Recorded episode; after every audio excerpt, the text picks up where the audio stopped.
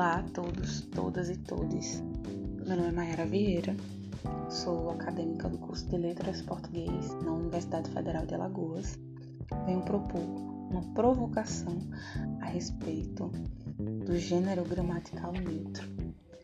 A linguagem neutra ou não binária é defendida pelo movimento LGBTQIA, que propõe uma discussão para a modificação na língua portuguesa para incluir referências a pessoas transnominárias e pessoas não binárias, que não se identificam nem como gênero feminino ou masculino. A ideia seria criar um gênero neutro para incluir o coletivo e incluir essas pessoas que não se identificam com nenhum dos dois gêneros. Essa mudança ela é definida para além da gramática. É entendido uma mudança de perspectiva. A linguagem neutra propõe uma problematização a respeito do gênero social, das relações de poder, é, lutando por visibilidade dessa minoria que está à margem da sociedade. Para tanto, é, é interessante estipular também a perspectiva da flexão de número, tendo em vista que quando flexionamos uma palavra é, no, para o plural, onde eu tenho um, eu, onde eu me refiro a homens e mulheres, eu utilizo o gênero não marcado, que seria o gênero masculino, dito masculino genérico, chamado também de falso neutro. Para entender essas, essas colocações, é preciso retornar ao latim, é, língua que descende o português. No latim haviam três designações: feminino, masculino e neutro. Quando houve a criação do português, foi perdido é, esse emprego ao gênero neutro. Essas palavras que participavam, essas palavras adjetivos e substantivos que participavam do, do, da flexão para o neutro, foram inclusas em sua maioria no masculino. É, vindo para a atualidade, o gênero neutro ele estabelece grande discussão na internet. As redes sociais é, começaram a utilizar o X e o arroba no final, da, no, no, no lugar da, das vogais temáticas para não classificar o gênero do adjetivo ou substantivo. É, gerou uma grande discussão por conta da compreensão das pessoas que possuem dislexia, das pessoas cegas, torna não compreensão ao que se referia essa, essas palavras. Sendo assim, é, por uma questão de adaptação, foi determinado o uso da vogal E no final desses adjetivos. É, para tanto, é, as dificuldades na língua portuguesa se estabelecem é, entendendo que outras línguas possuem uma maior facilidade da inclusão do gênero neutro porque elas já utilizam-se do gênero neutro. O inglês e o alemão são um exemplo disso. Para o português, é, não apenas o, o pronome seria flexionado, seria também é, flexionado uma palavra que afetaria todo um sintagma nominal é, dentro dessa perspectiva. A exemplo de pescadoras brasileiras. Eu, não, eu preciso alterar a vogal temática para me referir a isto. Entretanto, o, o nosso português ele nos possibilita também é, palavras que não precisam ser flexionadas e coabitam os dois gêneros, que seria no caso artista, personagem, diplomata. Então, é possível dentro da língua portuguesa eu me referir a uma pessoa sem demarcar através deste adjetivo ou substantivo a palavra sem demarcar o, o gênero a, a essa pessoa. A exemplo até da palavra pessoa.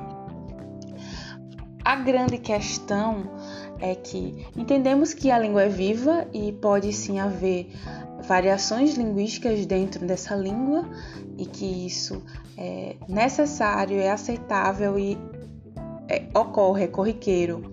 Porém, instituir esse tipo de perspectiva dentro da norma culta traria muito mais é, ônus do que é, acrescentaria na construção e no melhor desempenho da língua.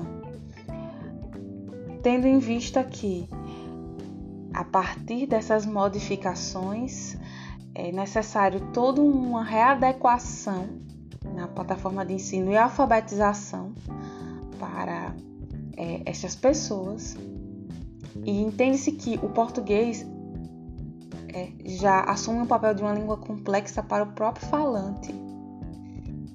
É, o próprio falante não compreende em todos os aspectos sua língua materna. Ele não é dominante desta língua.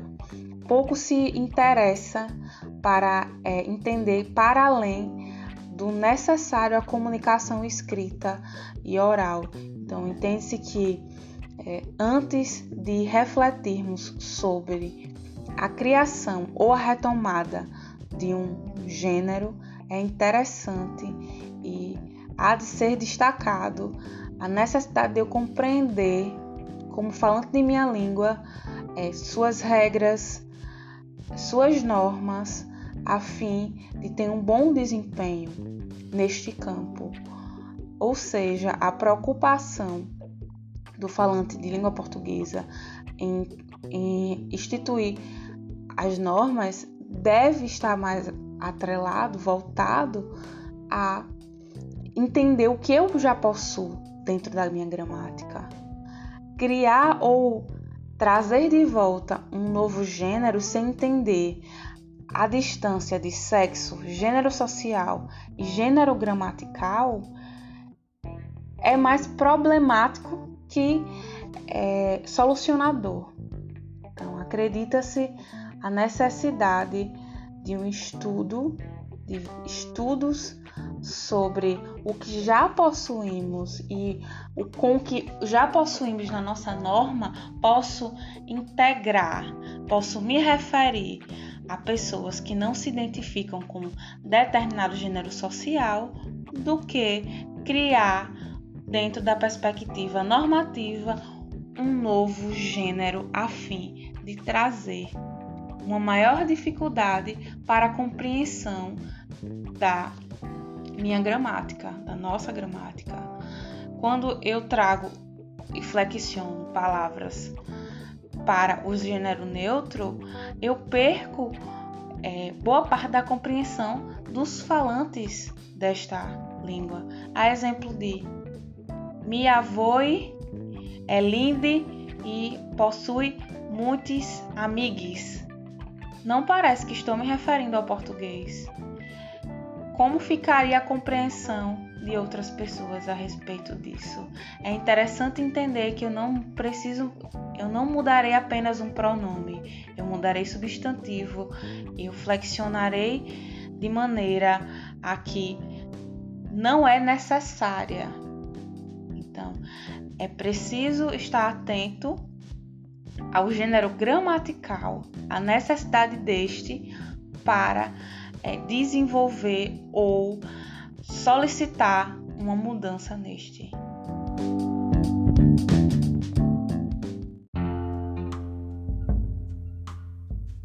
Para concluir, é importante é, entender é, que a língua ela é viva e ela pode abarcar esse tipo de fenômeno quanto variação linguística.